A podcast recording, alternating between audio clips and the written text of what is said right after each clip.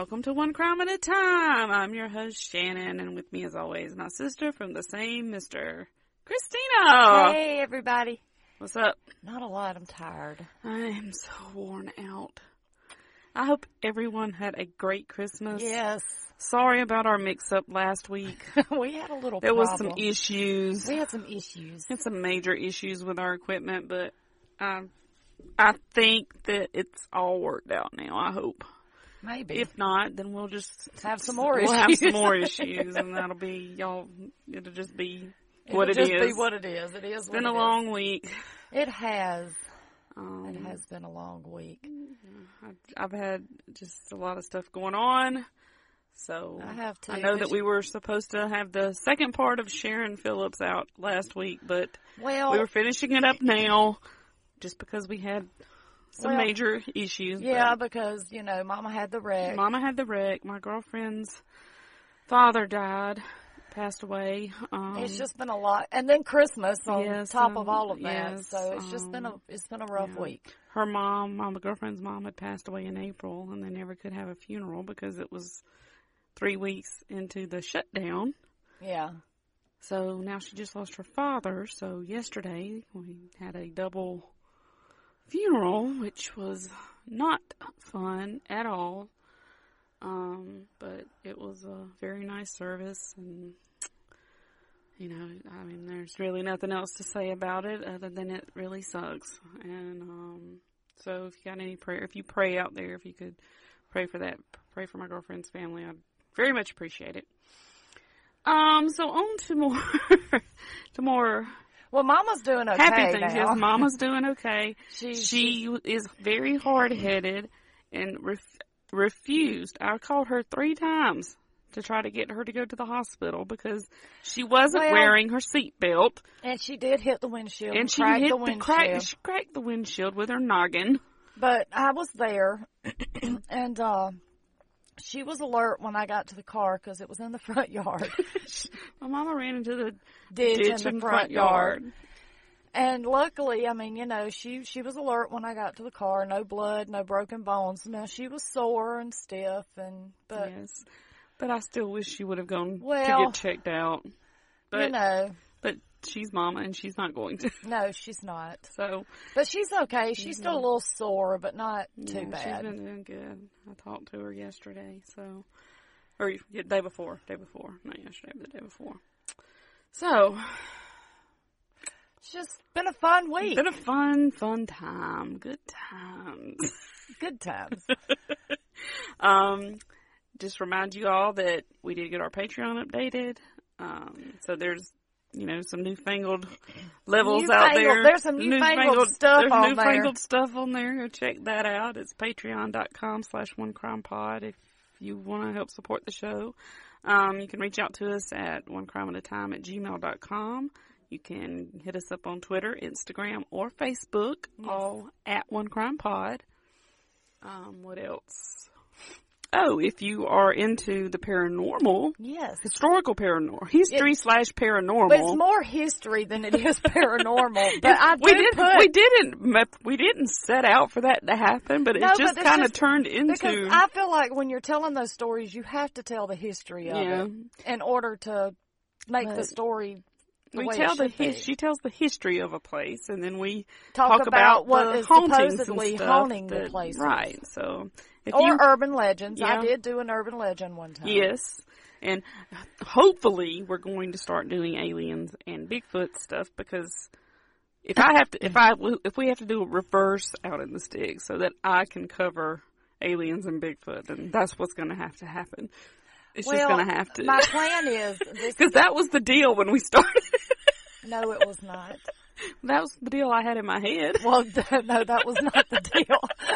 Well, that's The what I, deal was that's what I I was. That's what I was thinking The it was deal going to be. was I would research something paranormal or urban legend and tell you the story. but I was so hoping you would do something and I, alien and or I Bigfoot. may, but right now my plan is is to get at least one from every state, and then Oh. we'll go oh. into more Oh my gosh. yeah. So we've got a while got- to go.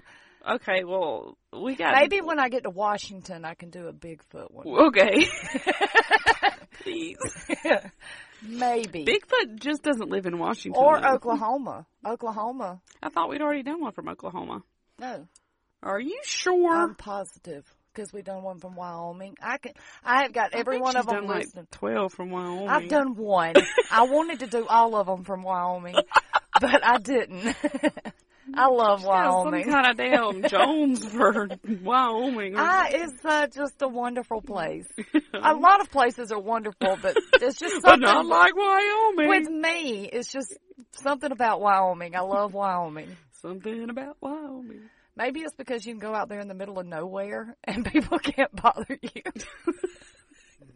That sounds really nice right now, as a matter of it fact. does. that sounds like it would be really, That really or nice. Montana. You get down one of them canyons in Montana, nobody never know you were there. Gosh, we were um yesterday when we had the, after the funeral, we'd gone back to my girlfriend's parents' house. Um, her best friend was there, and they used to live in. They had moved for some ungodly, unknown reason to South Dakota for one time. South Dakota was not about- bad. talking about. She's like, I was expecting, you know, we were really looking forward to the first snow because we thought it would Not in just be, South Dakota. you know, just some light, you know, Oh, little, no. little, little snow, and everything would be covered in snow, and it would just be so nice. And she's like, I woke up one morning and I looked out the window, and there was snow flying sideways. yeah. She's like, it was sideways snow, and I'm like, well, Well, that's the way. It's the You same know. way in some places in Wyoming, like over towards Jackson Hole, Wyoming. There's a town over there that you cannot get to for like four months out of the year because Yeah. they have to close the road down. Yeah, so that so- sounds wonderful to me. She was so funny because she was talking about, you know, you either have to be born there or you have to realize that you don't have to live this way. but I want to live. you can't walk way. out of your door in January and not have to think about how you're going to get out of your house. But I wouldn't mind living that way. Move to Georgia. Just saying. I, I, I, I, my goal is is to completely be off the grid, self-sustaining myself, Here we go. with nobody bothering me, and just in my own little world. So yeah, I don't care if you don't agree with it. That's what I want to do. Well, you've at least got to have access to a microphone and a computer. well, I'll have a, I'll have a um, solar panel where I can do some Uh, communication Oh, okay. stuff. Okay, then. But that's still off the grid. I'm talking like one solar panel. that would just better- charge something up, just one solar Better panel. hope it's fucking sunny. Well, I can put up a mini windmill on top of the house or cabin. oh, Like they have those little mini windmills that'll run like one outlet in your house. I don't know why you'd want to. What? Maybe for like freezers and stuff, if the lights go out, Yeah, that one yeah. windmill, I could see that. They have those like mini windmills for real. Yes, they you- really is that, do. so is that like a real thing? They have solar spotlights now, like Mm. floodlights. Everything's solar now. Where have you been? Well, I mean, a windmill's not solar. I was asking if that was wind. wheel real. Uh, Yes, it's wheel. The wheel is wheel. It's a wheel wheel. it is wheel.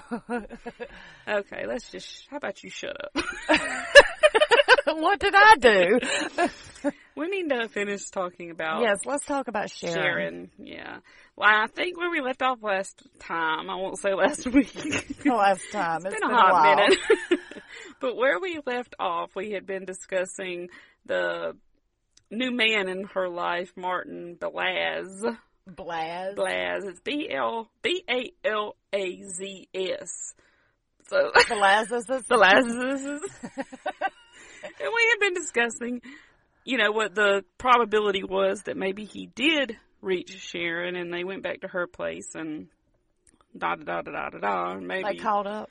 yeah, and they caught up, and maybe that was why her lingerie had been spread out on her bed. Okay. Now, in between then and now, I have been reading. I I should stay off this. I should stay off of Reddit because I get go into these wormholes. You have I, way never- too much time on your hands, dear. I don't really. It's for research. It's, it's just because I have to do it for this show. I don't have time. That's the problem. But I was reading on Reddit, Oh. and Now I don't know how true this is. know that things on Reddit are not necessarily true. Well, some of sometimes they can Sometimes be. it is. That's why I'm prefacing this. It's just like Wikipedia. It's like the true crime Wikipedia. Anybody can put anything on Wikipedia there. has like a unsolved, like its whole other website just for I know. crime stuff. But I saw that the other day. anyway, what I read was, and like I'm, like I said, I don't know how true this is because I have not, I had not seen it anywhere else. Okay. Um, and anything that had been reported was that Sharron actually had a roommate, Oh, I don't. And Well, why would that not be mentioned anywhere else? I don't know. And what has me wondering is if she had a roommate, first of all, why didn't she just call her roommate to come pick her up, first of all? And again, that could go back to the thing of her I'm wanting to see not her understanding man. because me, if my daddy were still alive and I broke down on the side of the road, Right, that's, that's the a- first person I'm going to call is my daddy. Yeah, I mean, unless it's just, I mean, I don't know. Maybe he, I don't know why she didn't. I don't know that she didn't. But my other question is about that, about her having a roommate. Um, she supposedly had mentioned, now this is all off Reddit, this roommate supposedly had told police that Sharron had gotten a few kind of menacing phone calls in the weeks leading up to her disappearance. And see, okay, I'm not understanding why all of this would not have come out before all of this on Reddit. I don't know. See, And it could be somewhere else that I had just not read. I don't know. I But I, know read their, it I want to know their sources. and I have, well, there's no sources on Reddit. I want to know where they got it from. I want, but what I wanted to bring this up, the reason I wanted to bring this up was because of that reason. Did, did she get menacing phone calls? And if she did, does it, if she did, would it really have anything to do with this? Because how would that person know that, she, was, gonna going to run out of gas? Yeah, exactly. So I'm, I that's why I'm I'm leaning towards that's probably not true. And another point about having a roommate, because you remember her brother had made the comment that he remembered that he was going to have to go over to Sharron's apartment because the landlord was going to let them in. And if she had a roommate, Why then not- would not have right. so there wasn't. No, that's not true. Just let it go. I don't know if it's true or not. It just makes me, I just question, There's too many. There's too many questions there. Sorry. I just have a. I just had those questions about it, and so I thought I would bring it up since we were talking about, and if she did have a roommate, Why did the police not interview him? Nowhere in there. Well, I don't know that they didn't because this is the case. I, the, the the all the police gonna- reports have not been released in this I'm going to lean more towards there was not a roommate since the landlord had to let them in, but I and they were know that going and they were going over there three or four times, and this roommate would be like, "Look, y'all need to get out of here." Okay. Now I don't know that it's true that the landlord had to let them in. That's what the uh, the one of the brothers was remembering, even though the sister remembered that he went over there with the dad, and the dad had the key. yeah, yeah, so but yeah, well, That's either a whole- way, either way, after them coming over there six or seven times, this roommate would be like, "Y'all got to go.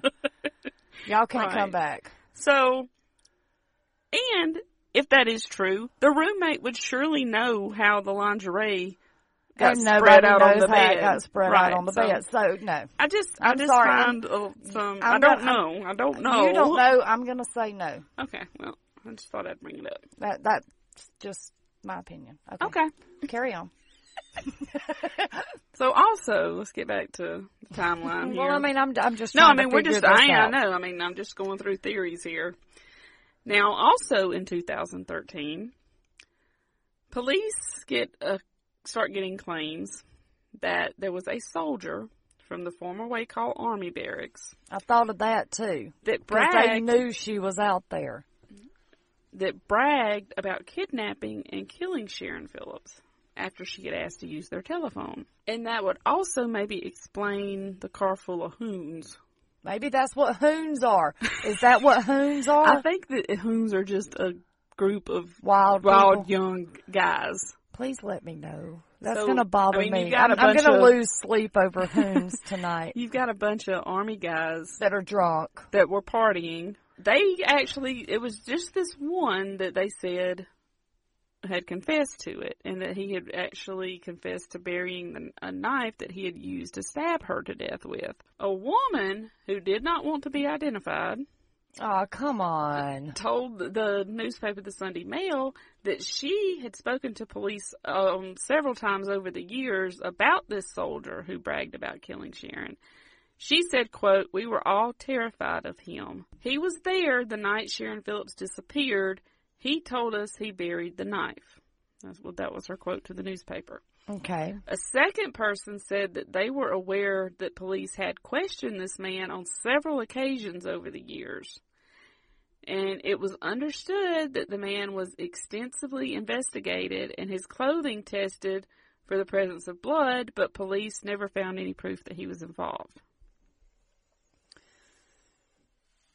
Now, Well- this is uh, another, this is something else interesting. The- The presence of blood not being on his clothing, But he claims he stabbed her to death. right? But he could also claim that's what I wore, and that's not really Right, I mean, he they don't know what he had on. Exactly, and that's my point. If Unless, he didn't have I mean, it unless on, they went and confiscated every stitch of clothing he owned. well, he could have burned, Burned, that uh, particular exactly. clothing, and it's not there anymore. Is my point. right. The Sunday Mail also was told that the soldiers denied Sharron had ever even been to the barracks when they questioned by the police. And another woman, who was also asked to re- remain anonymous, said that she had been told by a soldier that they had been told to lie about Sharron's presence at the barracks. So, we've got a group of guys partying, military guys partying. Uh huh. They lie about her coming to ask for the, a telephone. Now, I don't know where, where they got the story from to begin with that she went there to ask I was just the fixing to say because she would be the only one that could contradict that story, or the or the guard, guard at, the, gate. That's what I'm saying. So you've got this supposed group of guys, soldiers, partying, drinking. She comes up. My question is, though, that does still doesn't make sense because why not just ask the guard? Yeah, if you got a uh, phone I can use. no, that whole story doesn't even make sense. Now, It still could have been one of the soldiers that killed her, though. Even Well, if it she could didn't be. go in there because they could have come out of the base and Right. seen her standing But on the side of the road. my point is, where did that story originate? That's a if, good question, but Because if the soldiers were told to lie about her being there, then who Nobody told, can- then nobody who can told the police that she did go there? exactly because there's really nobody to contradict. Unless there were witnesses driving That down the, the driver that saw her walking that way. Now that could be that there's that a passing driver saw her because that was a busy road across the street, you know. Right. She had gone that she had so I don't know because she had broke down across the street from that gate. So maybe there were people that saw her crossing the street walking toward Okay, the stop. barracks. So if she broke down across the street from that gate, Yes. why are they having such a hard time figuring out where the car was positioned? Good question. Because that's where the Phillips said the car broke down. And you have other people that have drove by and saw the car that said that's where it was sitting. Suppose why- now I don't know that for a fact. I said that that was my theory on how they could have known or could have thought that it was closer to the Shell station. I don't know that for a fact. But the person who called Bob Phillips, he saw the car, so he would know where it was sitting at. True. Um, The her brother, boss, her, her brother, boss. her boss. saw the car where it was sitting at. Right. So it's very simple to figure out where this car was sitting at. Well, then, then my guess is it had to have been near right where the barracks gate was. right. So that's what I'm saying. That would not have been hard to have figured out. Right. So that's so. I mean, I don't think that they just assumed she walked to the barracks, though. I think that maybe somebody saw her walking that toward the barracks. They probably did. So, So her maybe car that would have be- had been that- pretty close to it. Right. Or they saw her car sitting there broke down and maybe they didn't actually see her going to the barracks and maybe they just assumed, well, surely she would have went there to have asked for help since the gas station was closed. Right.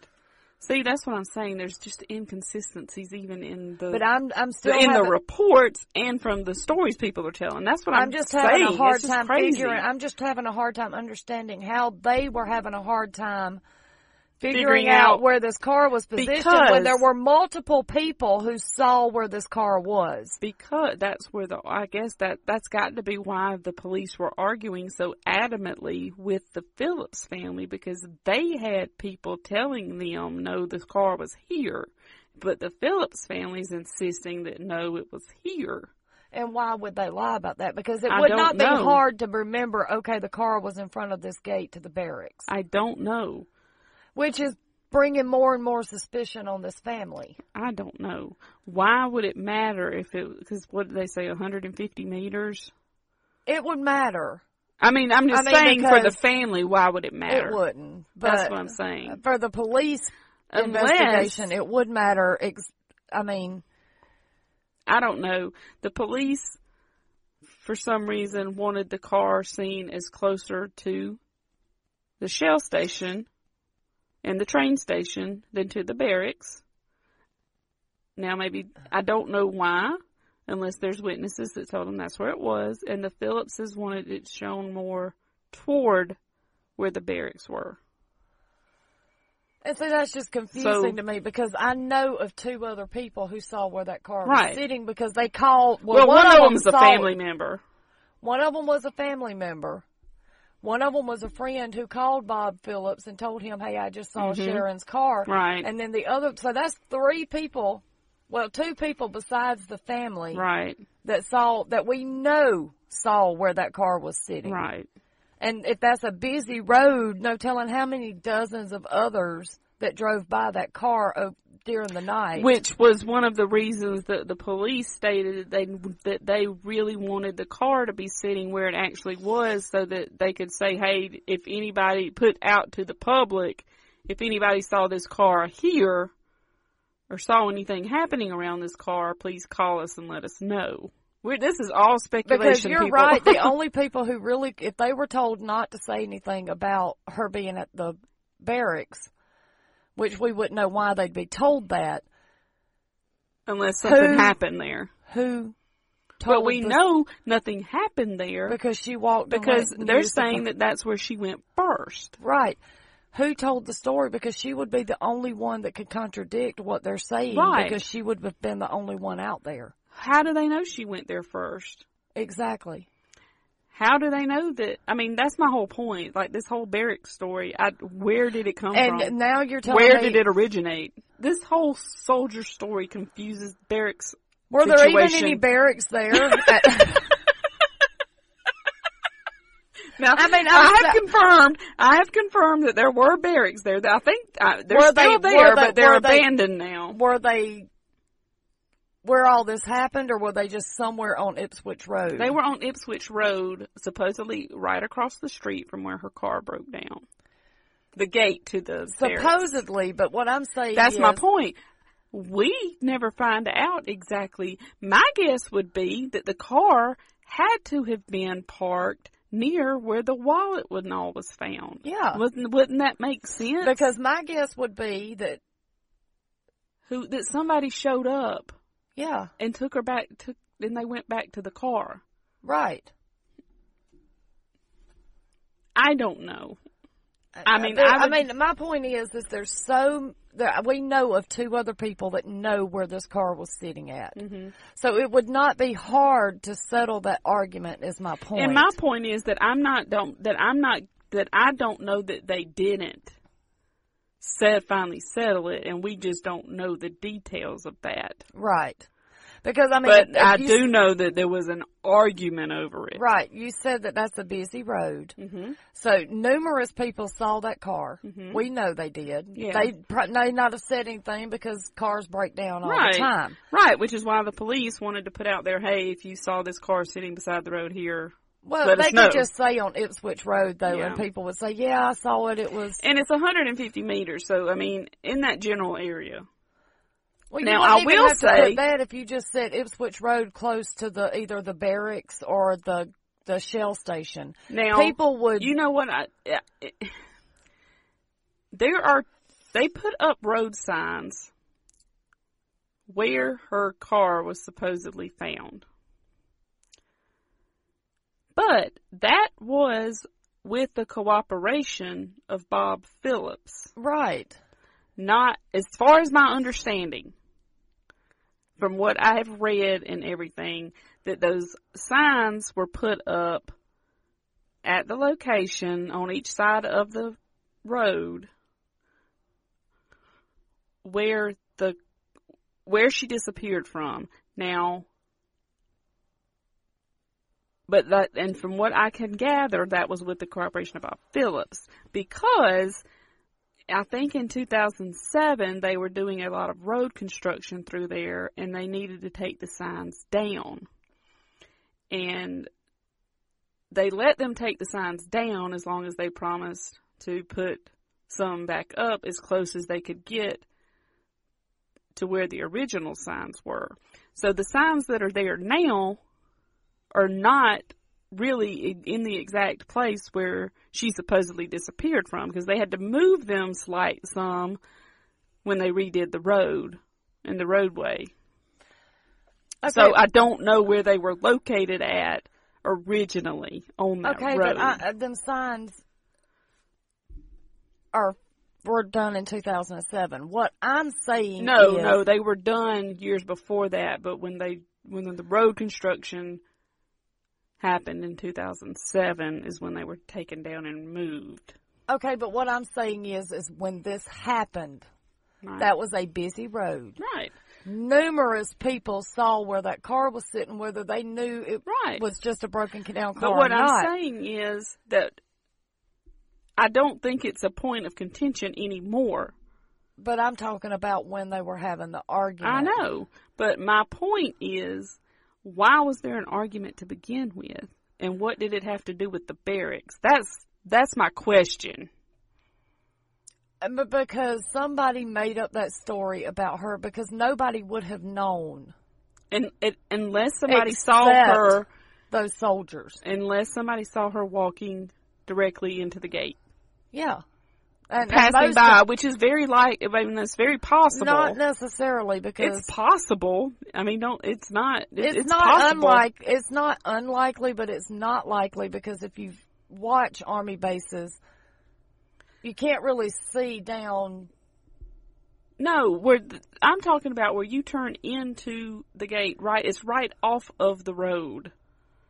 If you look at the pictures online, the gate where the little crossbar would be, because it wasn't even really like a big gate thing. It was just a little crossbar that you turned right off the road into, and there was the um, guard station. So anybody that was on driving down that road could have seen somebody walking toward that gate.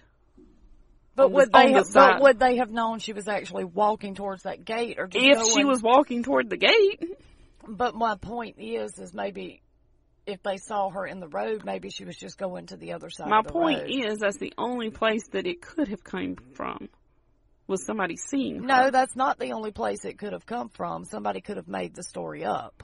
But that's, I mean, who and why though? And why would the soldiers be saying that they were told not? Maybe they didn't, weren't told that.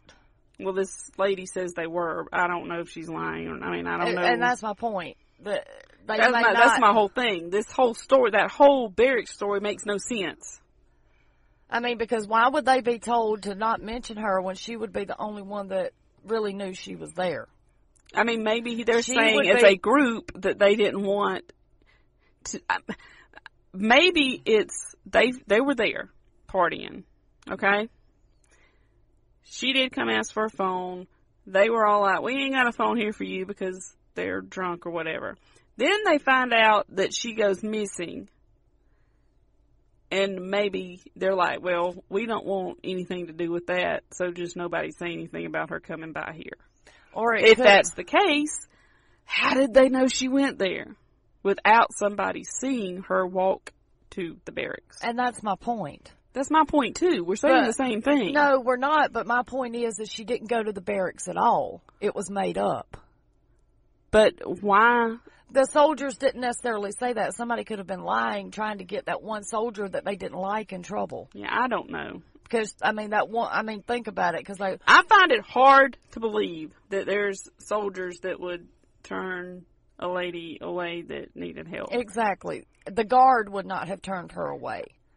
The guard would have taken her somewhere and Or let her use the a phone. I mean, I, I just find that whole situation is just weird to me. Every part of it is odd. It And- doesn't. and- is, it's just weird.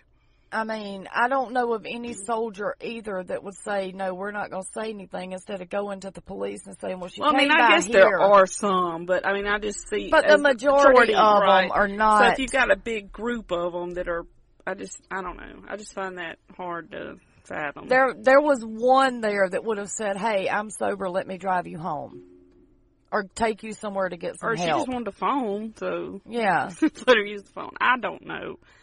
But maybe it's just uh maybe hon- honestly it's since just she a story. maybe maybe it was just assumed that she would go there since it was right across the street from where she broke down supposedly. So they just assumed, well, I mean, the first place she would go would be the army base because it was the closest place, and it's the and it's the barracks, army barracks. So I don't know. There's just a lot with. I mean, because the story could have been made up. it could have been Because but, I mean, I'm or, going or back- it could have basis. My could. point is, my uh, my only question is, if it does have basis, where did it come from? like, how did it get known? Is what And that's my point. I don't think she the even went to because the if barracks. the soldiers did told the police back in the day when it first happened that she didn't come by there, where did it come from to begin with? And it either, like you said, had to be made up, or a passerby saw her walk through there. I think it was Or- a made up story. it was just assumed that she would, would go there. I think it was a made up story because there's a reason that this family was wanting her car placed right in front of those barracks gates. Yeah, and don't know. insisting when there were and we know two other people that knew where that car was sitting so it was easy to find out where the car was sitting Right. at. So why the argument?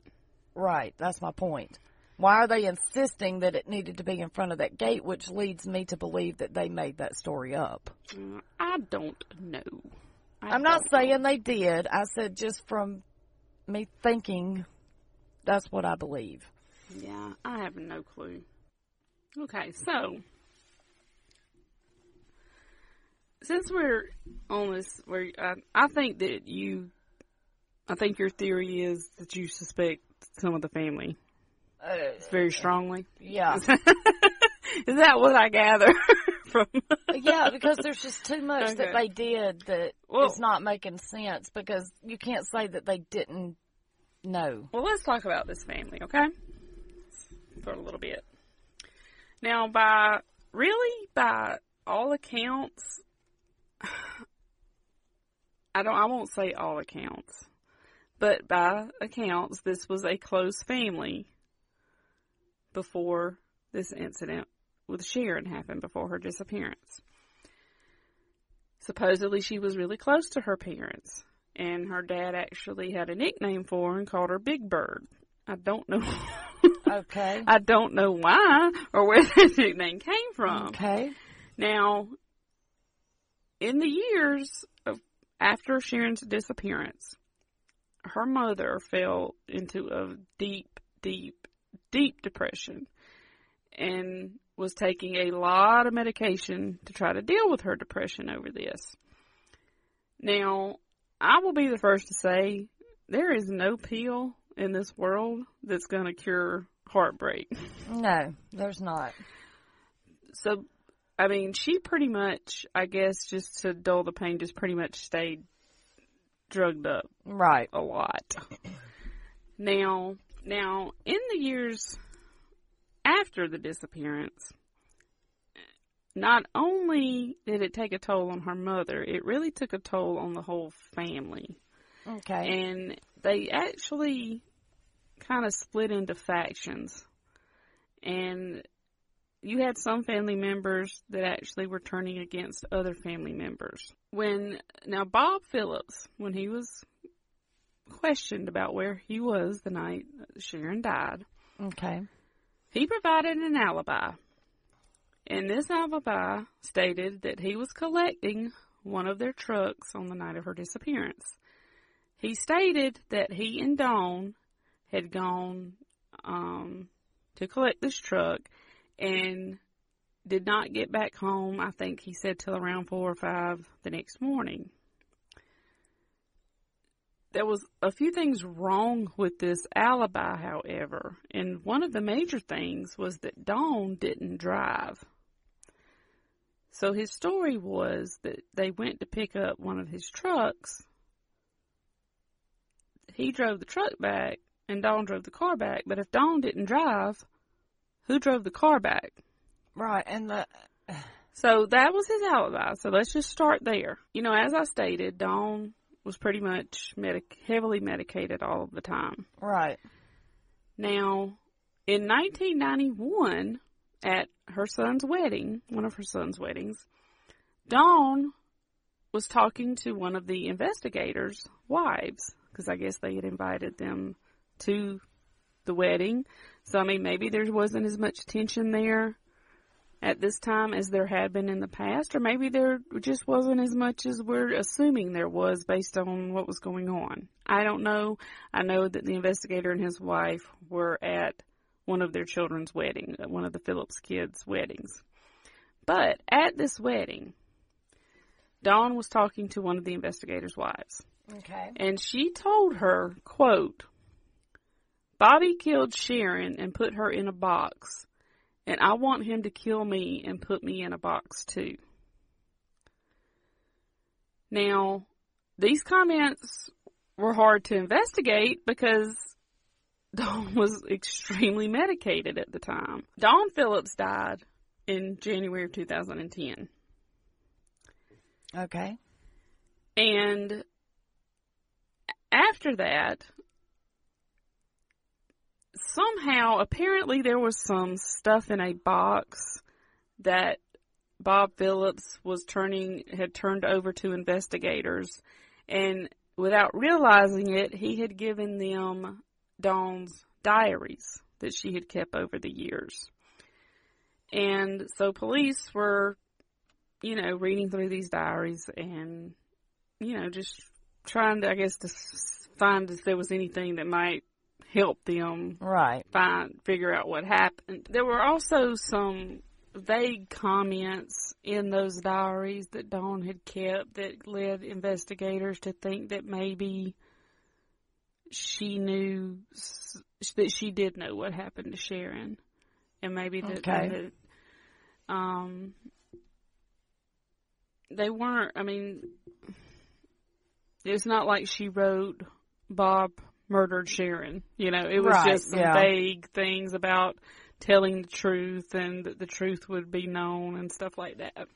So anyway, they had the comment that she made to the investigator's wife Mm-hmm. at the wedding that they really couldn't substantiate.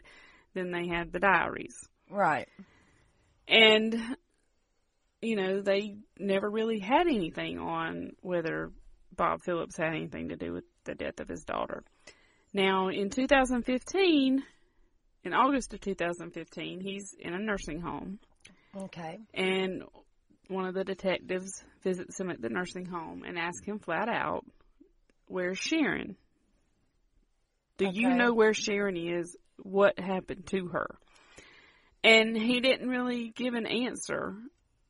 He just said that he kind of looked like he was thinking about it, and then he just kind of just looked at him, and he's like, I don't know.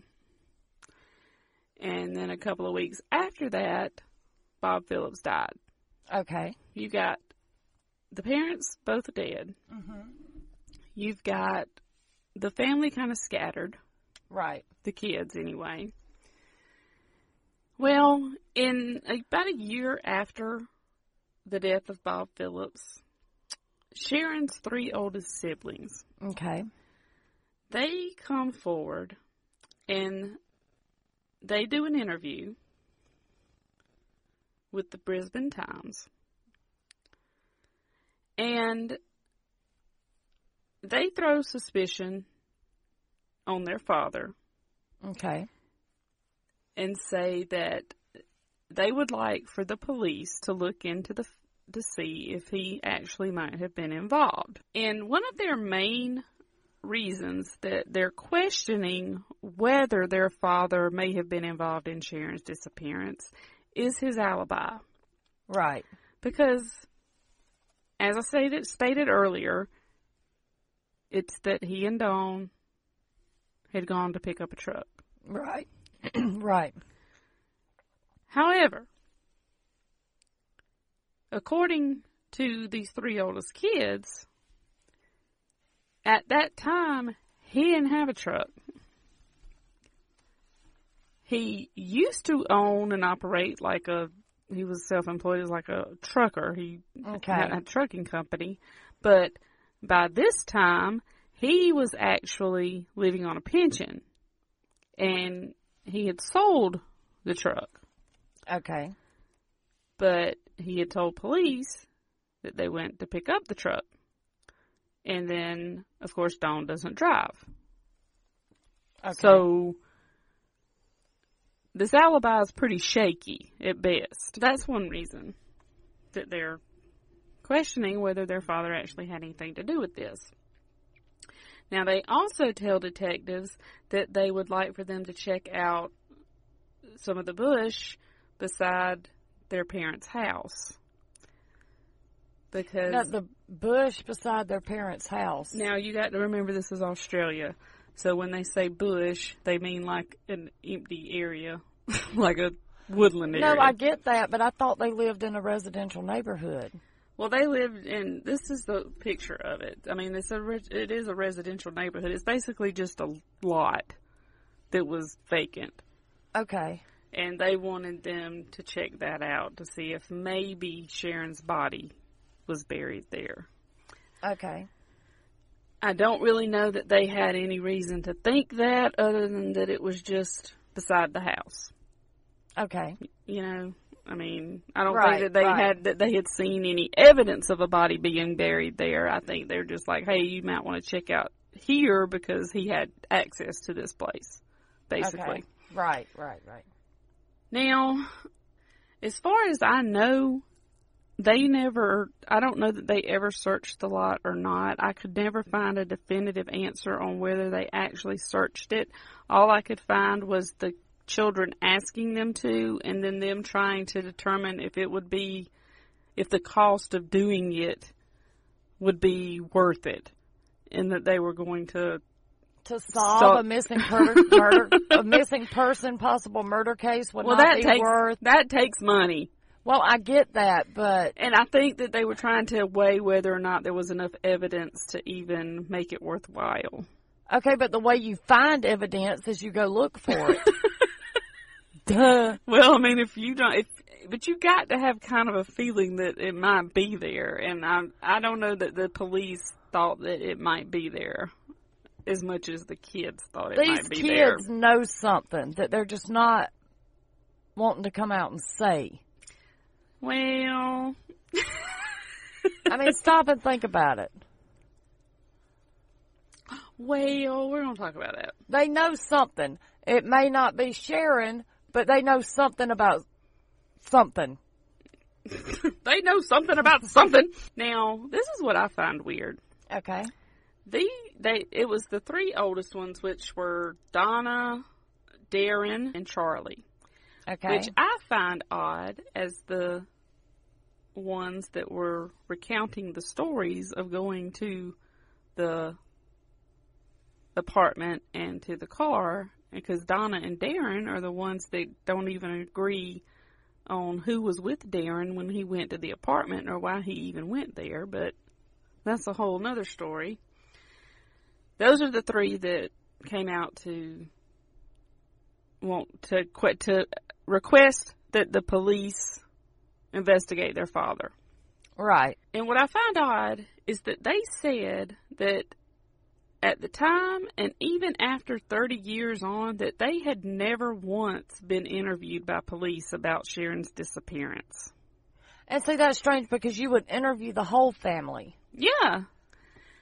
Now, the trio said that they were not accusing their father, but said that they had very good questions about his alibi that they needed answers to.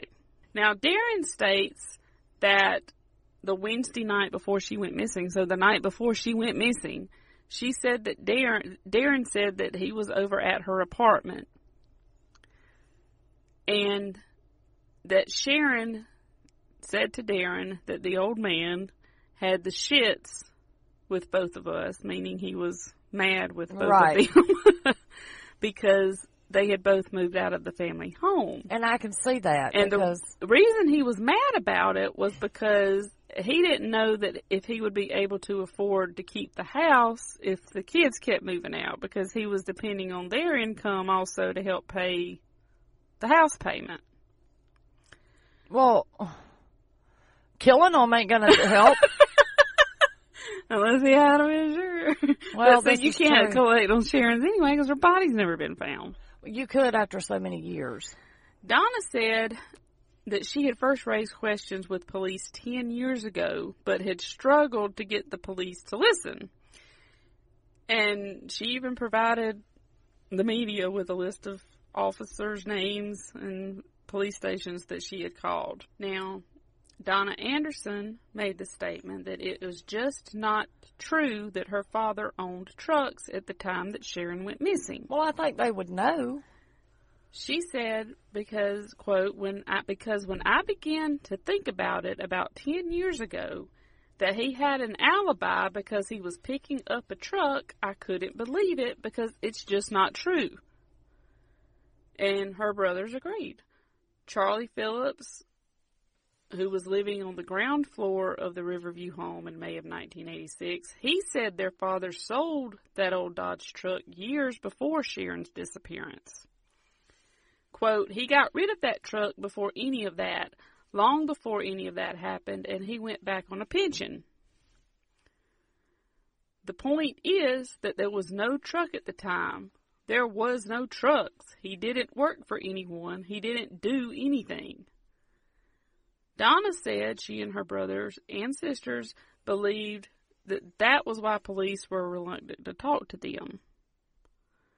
Because I guess they're wanting, they've got this alibi, and I guess these kids believe, or the, or they're not kids anymore, but believe that the police didn't want to know that the alibi wasn't any good. I don't know. Why would they not want to know? I don't know. That that just seems to be what they're saying there, right? She says Donna said that she and her brothers and sisters believed that they that that was why the police were reluctant to talk to them. That makes me think that they think that the police might have been trying to cover up the fact that Bob Phillips' alibi really didn't make any sense. So I don't know.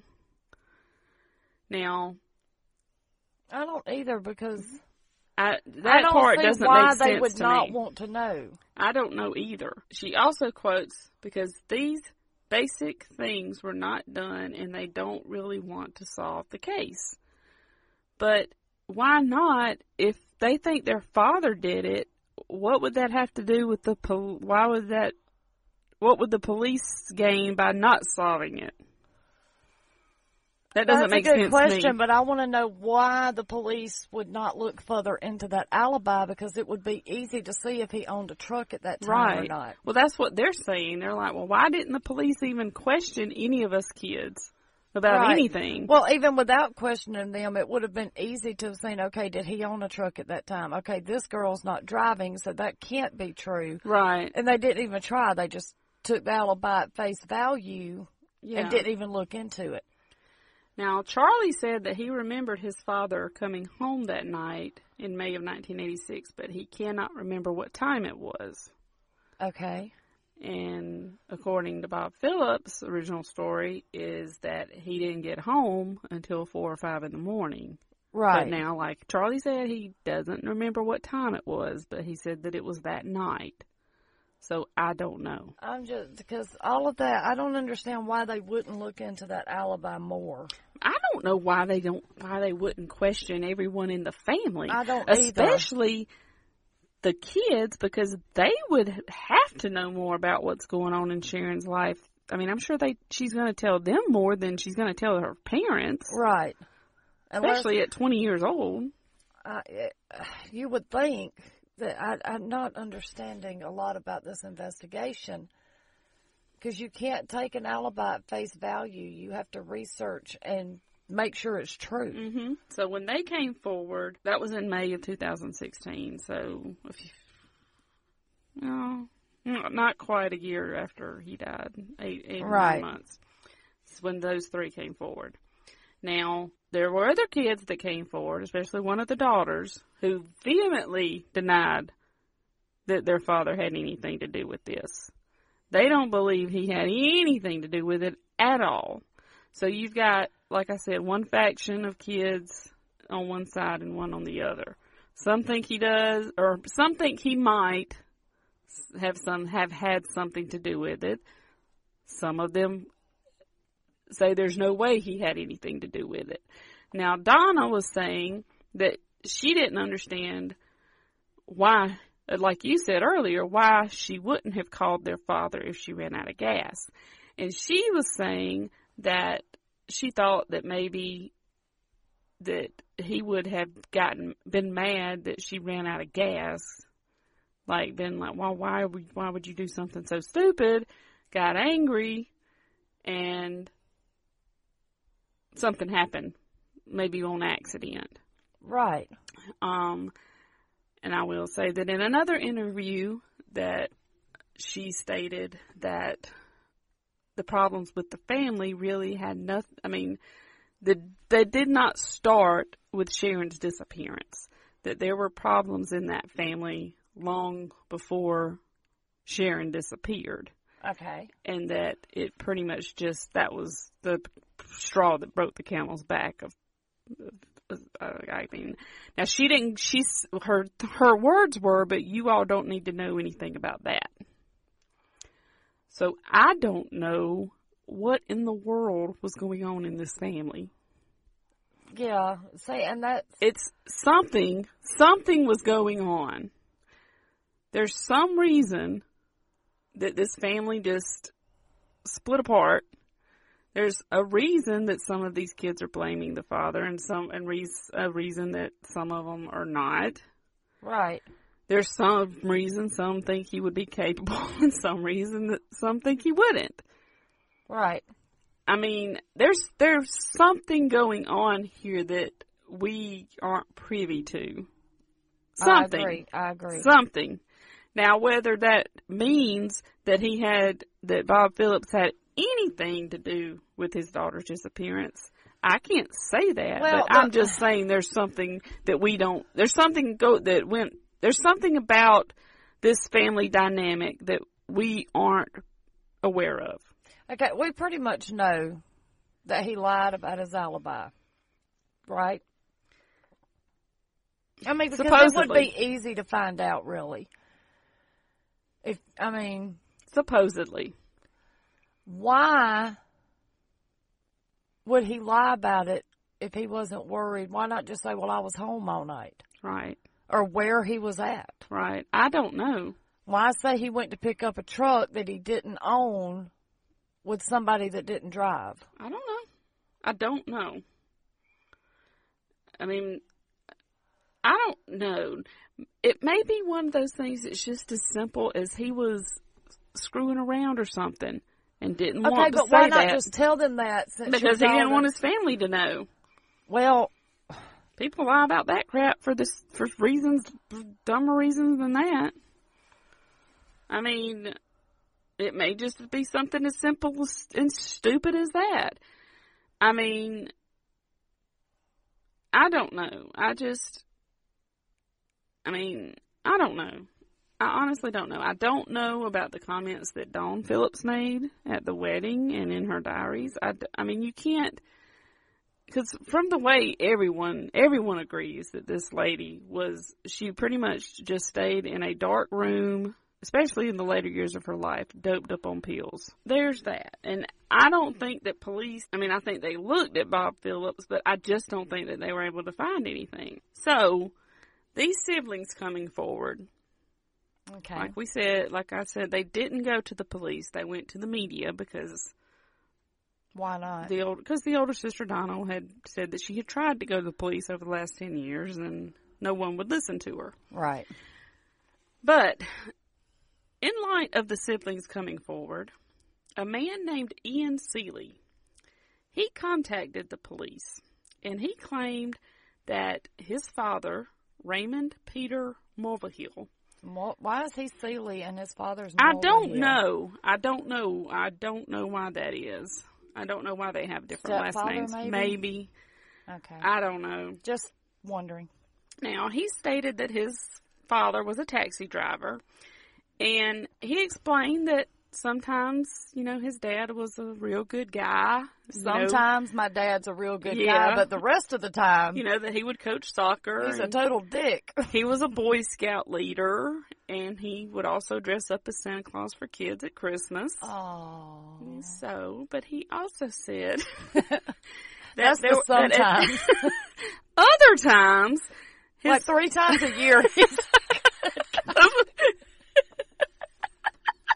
During spring for soccer, during Summer, for Boy Scouts, and, and winter is Santa. That's Yeah. it. That's all you're getting. three weeks in December, he's all right.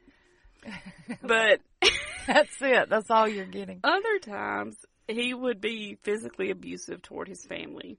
And Seeley said that in 1986, that his father, who was 37 at the time, he was going to pick him up because the taxi he drove, the ta- for the taxi company, Right. the that taxi company's taxis were stationed at that convenience store or they're at the train station where close to the convenience close convenience yeah store. close okay. to the convenience store where Sharron went missing so he was going Ian Seeley was going that night to pick up his dad because Okay. after his shift he was supposed to leave his taxi there and his son was going to give him a ride home All right. he said that when he got there, his father was drunk and acting really odd. He would wait a minute. Stop. Yes, yes, Wait. that's what he said. I'm just telling the Doesn't story. he drive a taxi? He does drive a taxi. And he was drunk. yes. Okay. But anyway, um, he said that his father was drunk and acting odd. And Well, if he was drunk, of course he was acting odd. Drunk people are drunk odd. people are do act odd, don't they? They do. I mean, sometimes. but if you want to they are. know anything, ask them because they will tell you. Seeley said that when he got there, his father told him to get out of his car and to keep an eye out for police officers. Oh, because he was been driving a taxi drunk. Maybe. I guess. I don't know. He's, I mean, I do know, but he didn't know at the time. So his father got into the driver's seat of his car and then, and he's still gonna drive. and the son let him. well, I mean, what's you going to do Tell him, uh, no. well, I guess he didn't want to get beat up. I'd rather get beat up than die in a car crash. Well, he's, if you would let me finish Okay, my go sentence. Ahead. Go ahead. I'm just saying. He then drove to the back of the store where his taxi was parked. And Seeley says that his while his father was behind the store, a police officer pulled up to him and asked him what he was doing. And well, I'm just waiting here on my dad Yeah. who's drunk driving my car back there to come back around. now, it doesn't say what the conversation was, you know, with the police officer, but he says that while he was talking to the police officer, that he heard what he thought was two car, the trunk, two trunks close, two car Okay. trunks close. Okay. And Seeley says that after the police officer drove away, his father drove his car out from behind the store and that he got in the passenger seat while his father's driving and that they began driving home. Swerving all over the road because he's drunk. Now, Seeley claims that he was hearing thumps coming from the trunk.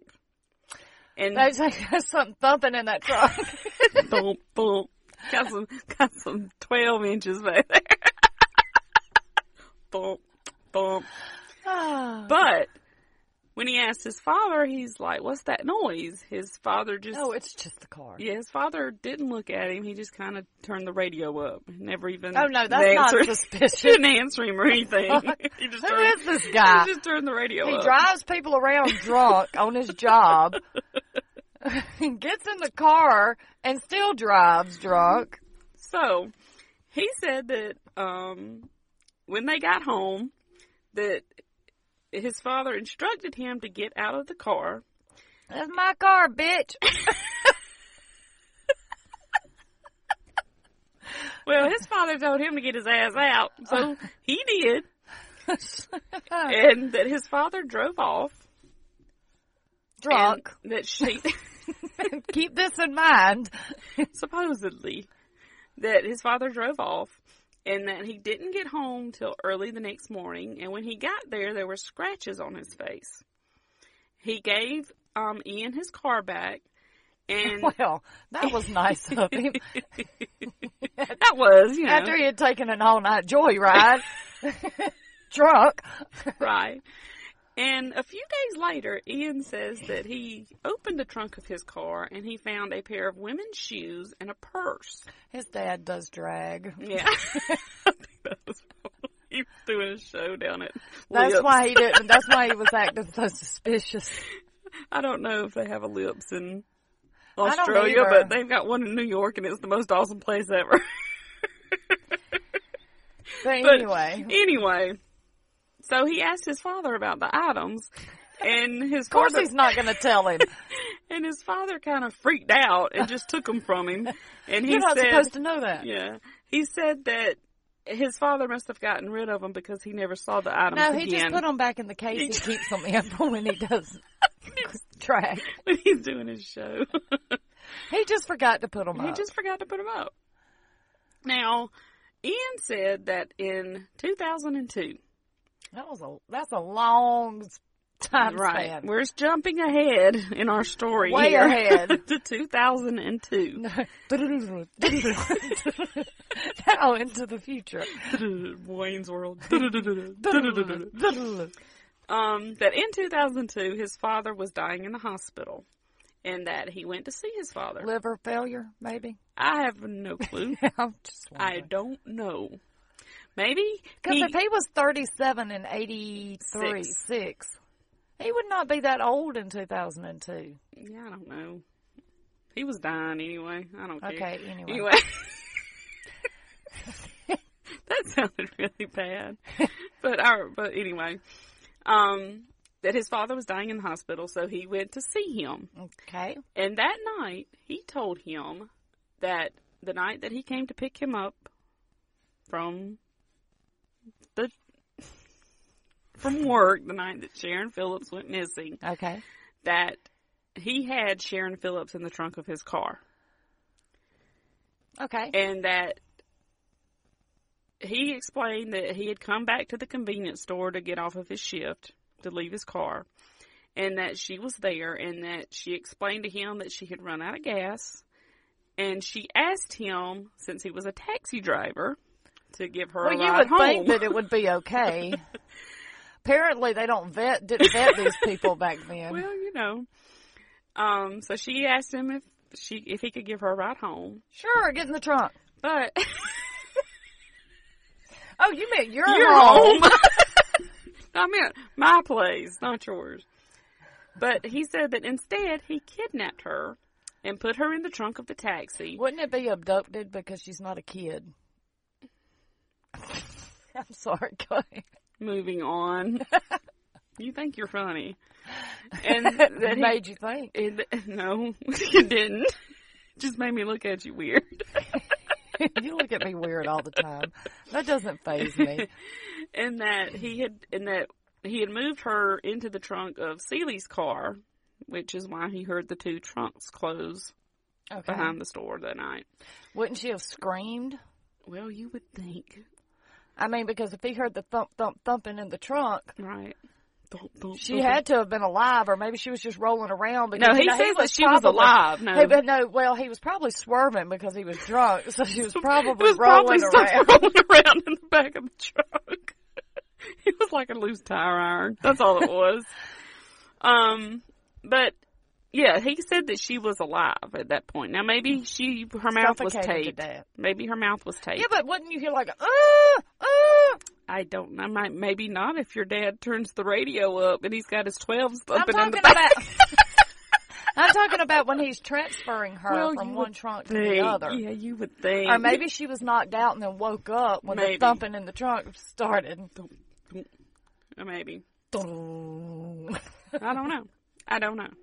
But he says that he buried, um, that he killed her and buried her in some sand in a drain in an industrial park not far from Wait their a home. minute. Stop. And some sand in a drain. And it was like know- a, it's like silt. You know how like silt gathers. But if it's a drain, there's going to be moving water. Right, yes. Which means. exactly. But that's Okay. what he said he did. Dumbass. I mean, He was drunk. I'm with you on that. Yes, it was basically silt from. So basically, she wasn't buried at all because she's going to Yeah, wash pretty up. much she was just kind of, I guess, laid in the sand, and he was thinking that the silt would cover up her body. So, anyway, now Seeley claims that he had called Crime Stoppers when he's because he saw Crime stoppers. he said that when he saw the kids on um, TV on the news, uh, you know, accusing their father, that he didn't want these ch- these people thinking that their father Why killed the their hell sister. would he care? Well, because he's saying that it's not true. So he wanted to let them know that he knew who really killed their sister so that they wouldn't think that it was their father. Now he claims that he called Crime Stoppers six times Bullshit. since his father's death, but that no one ever followed up on the information. They're going to follow up if it's a cold case, dude, or a case that has not been solved. There's no way that they did not follow up unless they just had somebody there that just didn't give a shit. But my point is, he so he says that he went directly to the police when he saw the the Sharron siblings on the news accusing their dad. Okay. But my point is, Why didn't he just contact if them? you're really because he, if he's saying he was trying to report this before then, hmm because he says that Why didn't you just go to the police before? right. I mean, maybe call Crime Stoppers One time. One and If time, they don't get back maybe. then, le- then go to, I mean, maybe twice, maybe twice, just see, maybe thinking maybe it just, you know, but no, you're not, no, no I would never call Crime Stoppers six times and never go to well, the police. first of all, I wouldn't call them at all. I would just call the police Right, department. right. Or the sheriff's department. Well, here, or the sheriff's department, Which whatever. I don't know if he, I mean, it's not like if you're telling this story, you're going to be able to remain anonymous. You know? No, because you're going to have to tell them who your father was, and even Right. if you don't want to give your name, they can kind of look that up. figure it out. So, you know, for, for yeah, I mean, for for your story to have any credence whatsoever, you've got to come forward. yeah, You can't remain anonymous in this situation. Now, police went. They took his story serious, well, you have to when Yes. it's a case like that. You have to take every lead seriously. and for the most part, the police said that it held up. They did go search the industrial park for any sign of Sharron's Well- remains, and they found nothing. Well, she That was in a drain. Doesn't necessarily mean anything. No, because wild animals. It's in a drain with running water. Anything could have happened. Yeah. Now, the police did come out and state that they were confident that Raymond Mulvihill was the one that kidnapped and killed Sharron Phillips. And stated that if he were alive today, that he would be arrested and charged with her murder. Okay. And they also stated that upon further He had an investigation, accomplice. that upon further investigation, they were also able to find out where Bob Phillips really was the night of Sharron Phillips' murder, oh, snap. and that he had been ruled out as a suspect. Because you know how we were talking about where was he? Where could I he know where he was. He was the one doing drag. and that's why he didn't want anybody to know. They have never said where he was, but I've got a strong feeling that he was probably um messing around on his wife. Would be my guess. Man up, dude. That's gonna be that's my guess of what was going up. on there. And that that's why he didn't really want anyone to know exactly Oh, where somebody he was. knows. Well, somebody. Somebody knows. Somebody knows. Well, apparently the police know now. According to the police, Somebody knows. somebody knows. But It would be better to let your let your family know you are having an affair than to let them think you killed your daughter, dumbass. oh yeah, that's much better. I can't get my wife mad at me, man. Hey, don't think I killed my daughter. What does it matter? What the hell? But I can't ruin still, my reputation. Even still, if the police have ruled Bob Phillips out, there is still something, some dynamic or something, There's in something that because family why that didn't we she don't call? know about. Why didn't she call her daddy when she ran out of gas? Because I'm sorry, people, but when a, a girl breaks down when Yeah, they're single, especially if she's only known that guy for they haven't even gone on a date yet. when yet. they're single, that's the first person they're going to Yeah. call. Now, if you're married, you're going to call your husband. Right. Now I can understand like if they had been dating a while, Yeah. then you would probably call She your boyfriend. and as young as she was, she going to call her daddy. Yeah. So after the police supposedly have this case cleared up in their minds, Yay! Ian We did it. Ian Seeley, he further alleges that his father was a prolific serial rapist and killer. What? He says that his let me let me let me get through this part and then we'll discuss. Okay. He says that his father would break into women's homes and kill them, and that he would also kill anyone that supposedly, you know, that he felt had, um, Witnessed. no, not witnessed, but anybody that he felt had crossed him in any way. So he was a gangster. This would include a person who supposedly stole money from the soccer club that he was the coach of. You of. don't mess with the three things that good that he does in a year. That's how he keeps That's my his one good thing. reputation. That's my one good thing. now, Seeley also claims that his father was um, a contract killer for an Australian crime family. bullshit. I'm calling bullshit right here. and his criminal nickname was supposedly, Oh God. you ready for this? I don't know. The gingerbread man.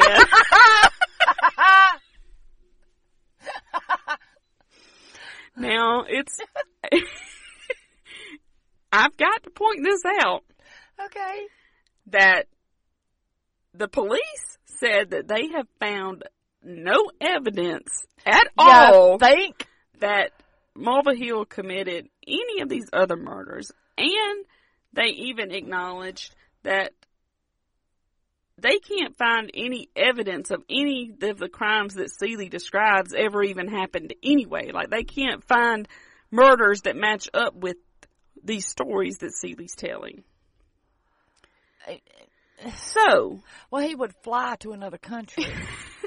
no. Commit these No, murders. because he was a murderer. He was a hitman for this Australian crime family. But they were doing hits on people in other countries. Oh, is that what it In like third world countries where nobody would ever know.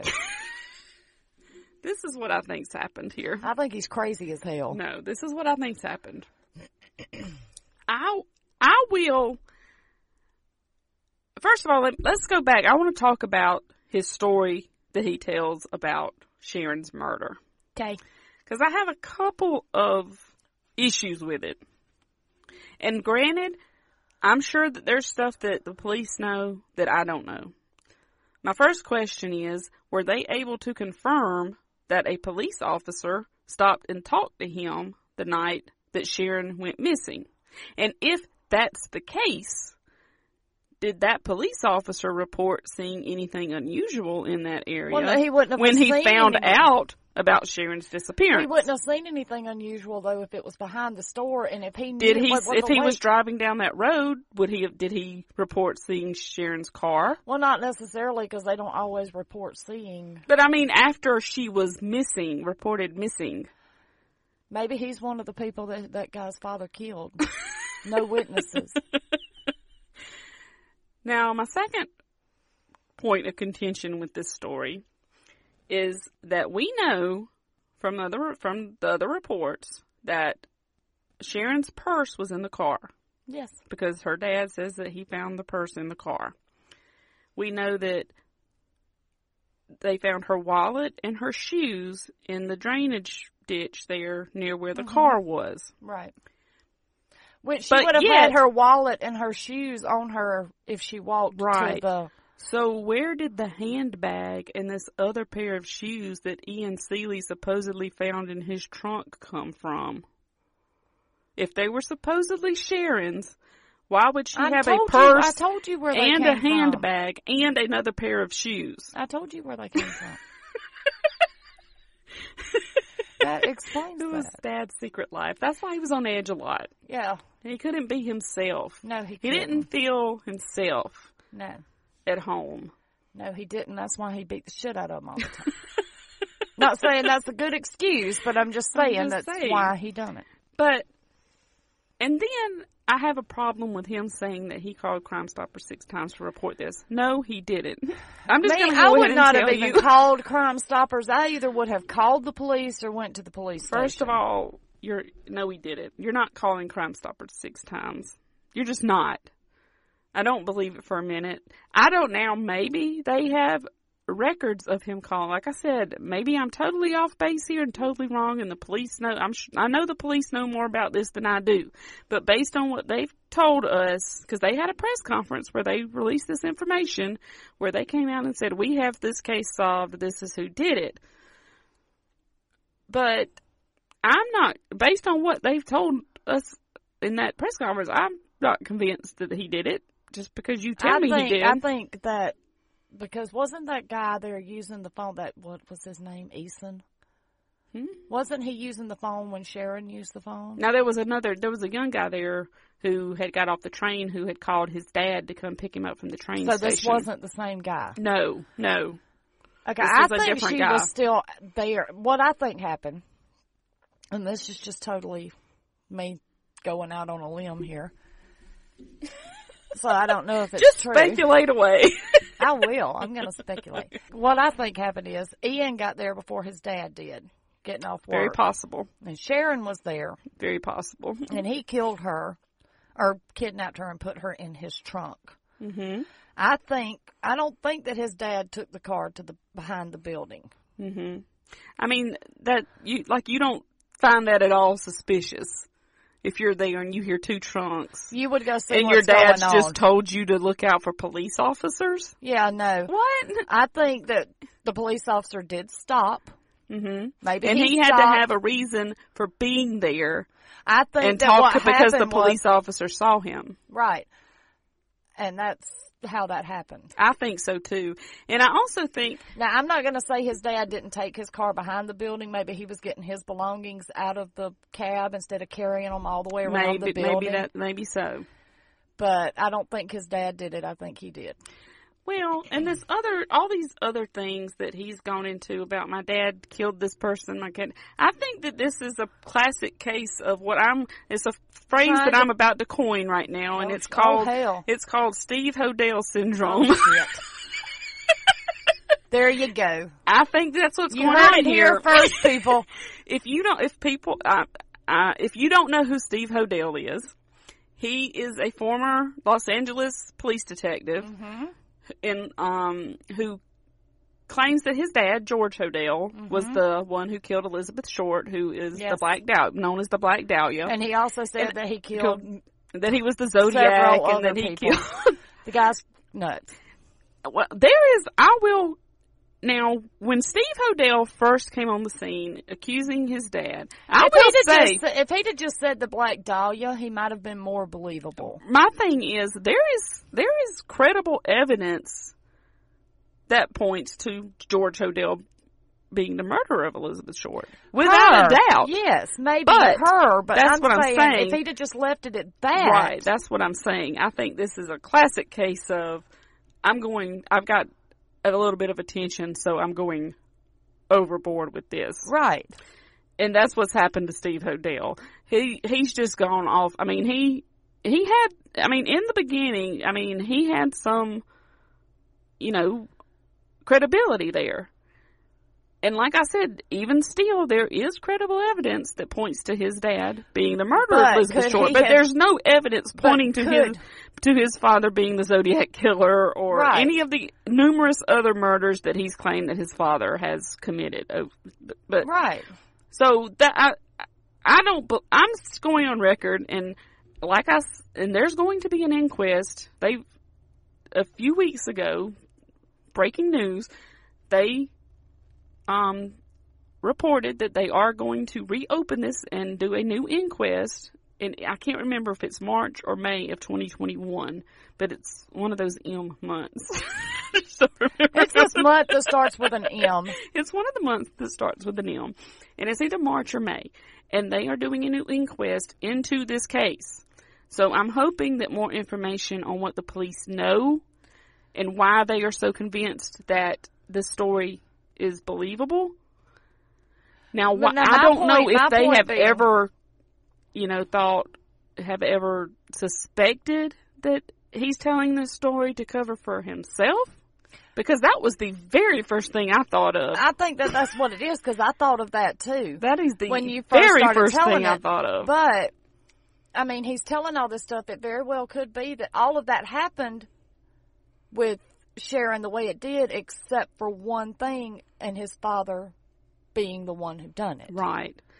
And I think that the reason he said that his dad was behind Because The- everybody, because I'm 'cause that- sure a lot of people knew that his dad was abusive. Well, I don't know that, but what I was going to say was I think that police officer showing up, he had to have a reason why For he- being there. For being there talking to that police officer. If that Right. happened, Right. which for them to believe this story, you would they had to have They don't necessarily have to have any evidence to believe it. They had to have some corrobor- corroborating. They had to have corroborated that, like talk But to that police that, officer that remembers because talking to him there. if they have evidence, that's why I was saying I think she was in the trunk of his car. Mhm. But I don't think his dad is the one that put her there. yeah, So if they found the evidence in the back of the car, yeah, it's going to be well, there just because. Well, he- I don't think they even had I'm the car to look for evidence. This I'm was years later. if his dad were going to kill her, he would not transfer her alive from one trunk to another. He's It's too get- risky. Right. He's going to get rid of that body before he takes that cab back. Yeah, I mean, it just doesn't sound right. It doesn't make it doesn't make sense. And they're opening it up again because they have realized something's not Well, right. Well, now that's here. up to the prosecutor. Now the police, now the prosecutor has is the one that's reopening the inquest. That has to be done by the prosecutor. Oh, well, I know, down but, I there. mean, I'm just so saying. my that's what I'm wondering is the or is the prosecutor op- reopening an inquest to get this information out there, or because she questions whether I, the I would police have to question whether have actually if this is really the answer to in this case. right. I think that that would be it. That's my opinion. It may Yeah. not be, but, But I can't. I we will give you an update, guys. I cannot wait for this inquest because I I She want to on know. pins and needles. I for real want to. I want to know the information they have. but they're not going to give you everything they have, and the reason for that being But my my thing is is if they're if they have this solved, then that prosecutor is going to say that. If they've convinced they, I think that she is reopening this because she's saying, "Convince me that this is solved." right. So I'm going to trust that if she if, if this inquest leads to the closing of this case officially, then they have something that, Well, offic- that can thing. officially end it. That's another thing. Why have they not officially closed the case if they're so sure? Because the prosecutor has to do that. Exactly. And so that's I the reason that for the, prosecutor, inquest. I know that the prosecutor has to do that, but I'm just saying there has to be a reason after all of these years, even from 20, 2002, that it was not officially closed. Yeah. So I mean that's that's my whole point really is I'm so waiting there's on got this to be inquest. something right. that they know. Or either that- they found out recently. Yeah. So I'm I'm I'm I'm dying to know. I won't. I mean, I'm just I just really want to know what happened to this poor girl. Well, she got, she was, I know she was murdered. She was murdered. murdered and killed. And she was she's gone. That without a doubt. But she deserves justice, and, And her family deserves to know what happened. and I agree. I agree. And it doesn't, they don't But need I- they need to know- there just wanting to be in the spotlight. they need to know what really, Really happened, happened. not. I mean, we need. I, they need to know for sure that that's need, what I happened. don't necessarily need to know Right, what really happened, right. but the family that deserves they to know. need to know what so really they can happened. get closure and move on and put this behind them. Now, I will say I got um messages from um this week from a guy who is doing a has done an podcast series and where he has interviewed Ian Seeley. And if you want to go listen to that, I believe it's called hold on a second. And the name of that podcast is The Evil Gingerbread Man. That just sounds. Look, you're ruining my childhood. Which, if you think about it, the gingerbread man was kind of evil anyway. Right. Yeah, he's kind of yeah. I mean, So it's actually a um I think that they based a movie off of this. huh?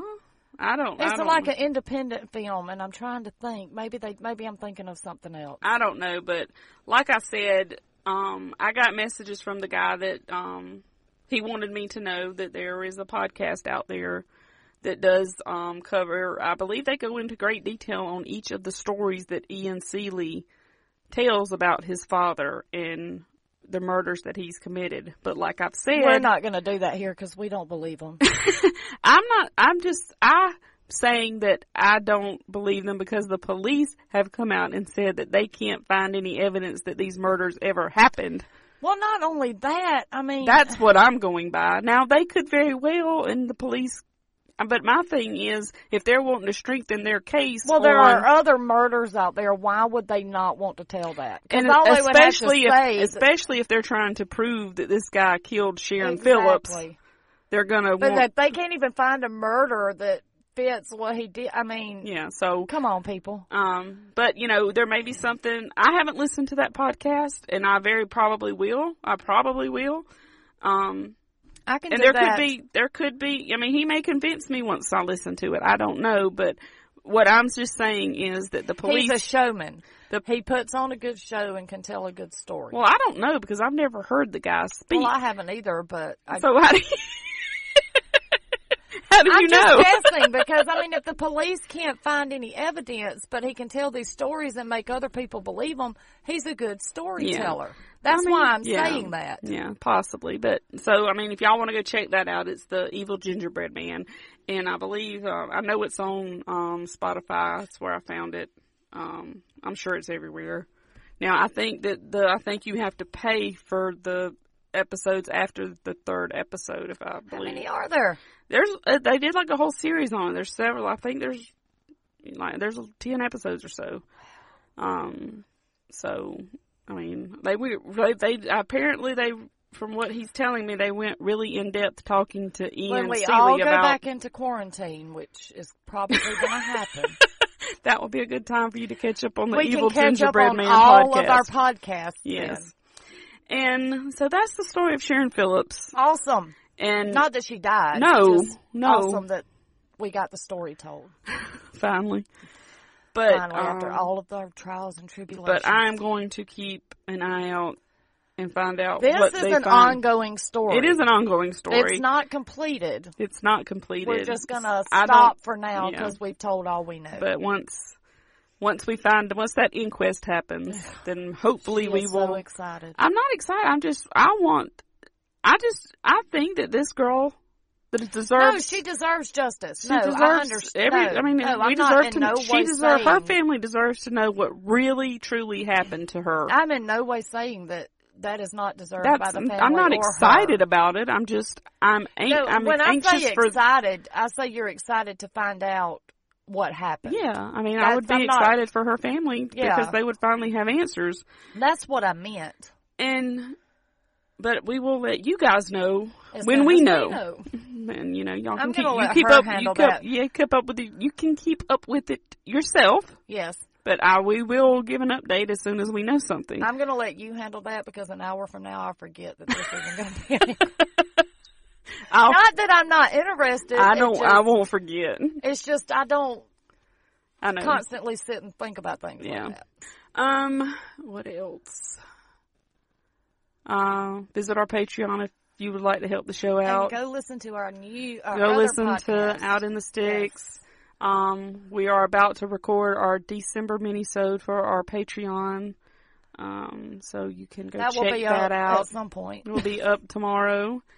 Um, what else? Tomorrow being Thursday. And guess what tomorrow is? It's Thursday, December the, The 31st, 31st. the last day of 2020, people. We made it. Hope don't don't jinx it. We made it to the end of the year. Don't jinx it. Don't jinx it. But um, so like we you you know you can email us one crime at a time at gmail dot com. You know we're on Twitter, Instagram, Facebook at one crime pod. And if you Um, listen to Out in the Sticks, send me your ghost stories or strange stories. or even if Don't you be don't, scared. even if you don't, send them anyway. Even if you don't listen. Yeah, send them anyway. Don't be scared. We won't make fun of you much. I'm kidding. We won't make fun of you. she won't, but I will. She will. I won't. Just kidding, guys. Um, we really appreciate everything, guys, and thanks for hanging in with us. Um, Through the all last couple this. of weeks through all this mess, and we are so sorry. Hopefully, it will not happen again. Oh gosh. If well, it does, we'll be if- sorry you again. know, you know, if the technical issues happen, we can handle that, but none of the rest of it. No, it was the technical issues on top of the other stuff. Yes, so and all of it together just yeah, it kind of got us behind, but um, we appreciate you so much, We and do. thank We you, do. thank each and every one of you for listening. And I guess until oh, I did want to say that starting next week, we're starting out a new year, and we are thank starting a deep, deep, deep, deep dive Uh-oh. into um, some serial killings that remain unsolved to this day. Uh-oh. So I'm Get ready. get ready, people, because we're going deep. We're gonna be deep. We're gonna be crying and sweating and everything else. We're going deep next week, guys. We're starting. So Uh-huh. um, I'm not gonna tell you what it is. Gonna surprise you, but I don't um, want to know. I don't want to know. Don't Well, tell I'm not telling. I wouldn't. Yeah, I'm not telling. So um, just keep an ear out for that. And until next week, we will say goodbye. Yes. We love you. Love you. Thanks for listening. And bye. Bye.